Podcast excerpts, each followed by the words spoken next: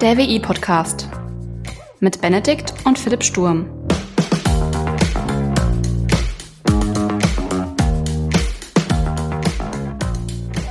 Servus Benedikt.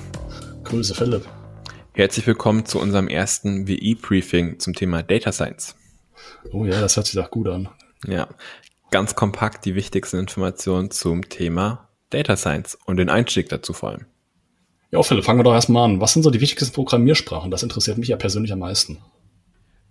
Mm, ähm, da würde ich vor allem auf Open Source Programmiersprachen, die sich eigentlich auch da am meisten etabliert haben, zurückgreifen und das ist R und Python. Wobei Python da die noch am meisten verbreitetere Sprache ist. Ja, also aus dem äh, Informatiker-Kontext beleuchtet. Also Python ist einfach so ein Standardding, das kennt jeder, das kann fast jeder. Aber da kann man mit so viel machen. Aber Genau. Also R ist schön für einfache Statistik ähm, und für Datenvisualisierung. Das ist eher super.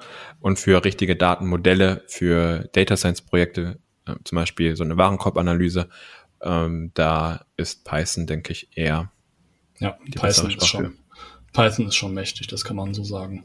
Ja. Und was sind so klassische Anwendungsfälle für Data Science? Klassische Anwendungsfälle für Data Science sind zum Beispiel bei der Entscheidungsunterstützung. Äh, wenn ich nicht weiß, in welche Richtung ich gehen soll, da kann, können Zahlen, Daten, Fakten helfen und die kann man durch ähm, Data Science Ansätze oder Methoden, Verfahren, klassische Statistik, ähm, ja, unterstützend aufbereiten.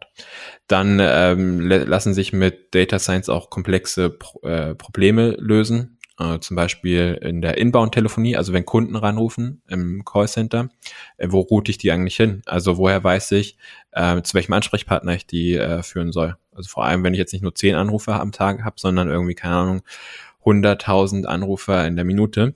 Ähm, da hilft halt Data Science, da wo der Mensch dann kein Muster mehr erkennen kann oder auch zu langsam ist, hilft Data Science mit äh, standardisierten Regeln und kann das Routing beispielsweise äh, vorannehmen. Oder auch der Entwicklung von Strategien, zum Beispiel Produktstrategien, äh, welches Produkt sollte ich als nächstes ähm, rausbringen oder entwickeln ähm, oder äh, was ist wie lukrativ für mich auch beispielsweise, da kann Data Science auch unterstützen. Und ich glaube, letzte Woche hatten wir auch mal erwähnt gehabt, dass ähm, beispielsweise diese, dieser Vorschlag äh, bei Amazon auch genau. äh, so äh, ein typischer Anwendungsfall ist für Data Science. Ja, genau. Also kann man gerne noch mal reinhören. In die Folge, in die letzte Folge. Genau. In die letzte Folge, ja. ja. Ja, und wie lernt man Data Science dann am besten, wenn man es lernen möchte? Ähm, ich würde sagen, da sind zwei, zwei Standbeine wichtig. Einmal die klassische Statistik, ähm, also so von der äh, deskriptiven bis ähm, auch in die induktive Statistik hinein. Ähm, das sollte man kennen und können. Und ähm, dann die eben genannten Programmiersprachen R und Python.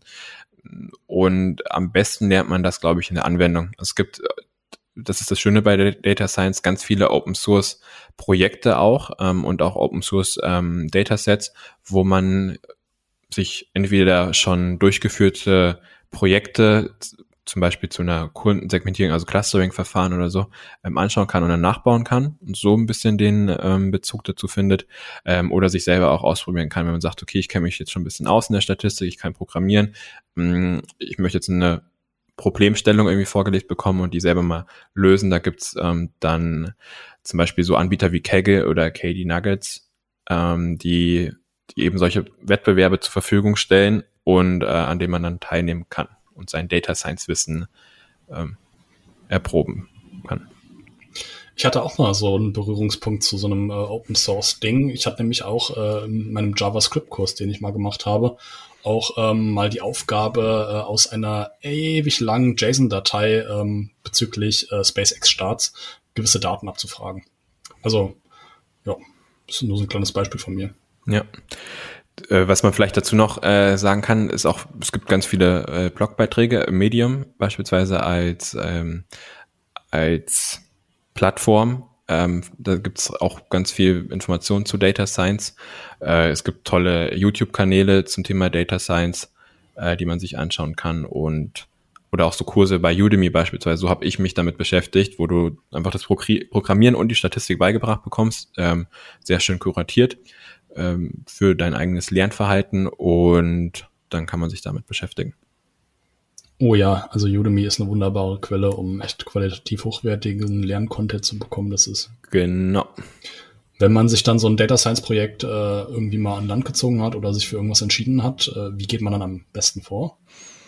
Das ist eine sehr gute Frage. Ähm, es gibt das ähm, CRISP-DM. Das ist so das Standardvorgehen in Anführungszeichen, also Cross Industry Standard Process for Data Mining.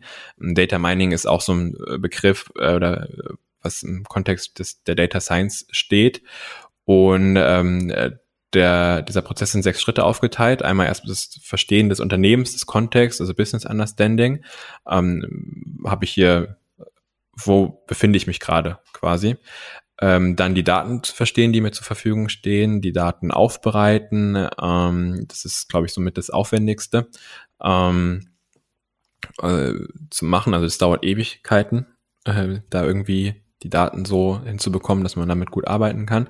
Wenn die Daten dann so sind, so aufbereitet sind, dass man damit arbeiten kann. Das ähm, geht dann in die Modellierung, also das passende Modell dafür finden für, sein, für seine Fragestellen, äh, Fragestellung oder die Problemstellung, die man lösen möchte. Die Bewertung des Modells, also zu gucken, wie valide ist es eigentlich. Da teilt man eigentlich immer so einen Datensatz in ähm, Trainings- und Testdaten ein und dann gibt es so statistische Verfahren, ähm, die einem dabei helfen, sein Modell zu bewerten. Wenn das gut ist, also wenn es gut performt, dann geht es ins Deployment, also in die Anwendung, in die Implementierung, in beispielsweise die Software ähm, oder da, wo man das eben braucht.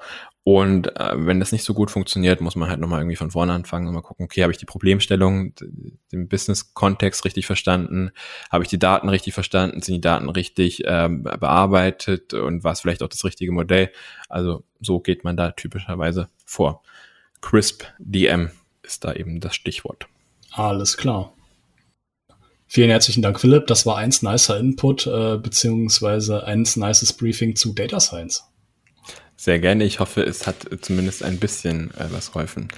Und ganz wichtig, das habe ich vergessen zu sagen, Menschen fragen, die schon Erfahrungen in dem Bereich haben, ähm, irgendwie sich mit denen austauschen, äh, regelmäßig unterhalten, da auch Frage stellen, äh, Fragen stellen und ähm, dann kommt man da in die Szene ganz gut rein.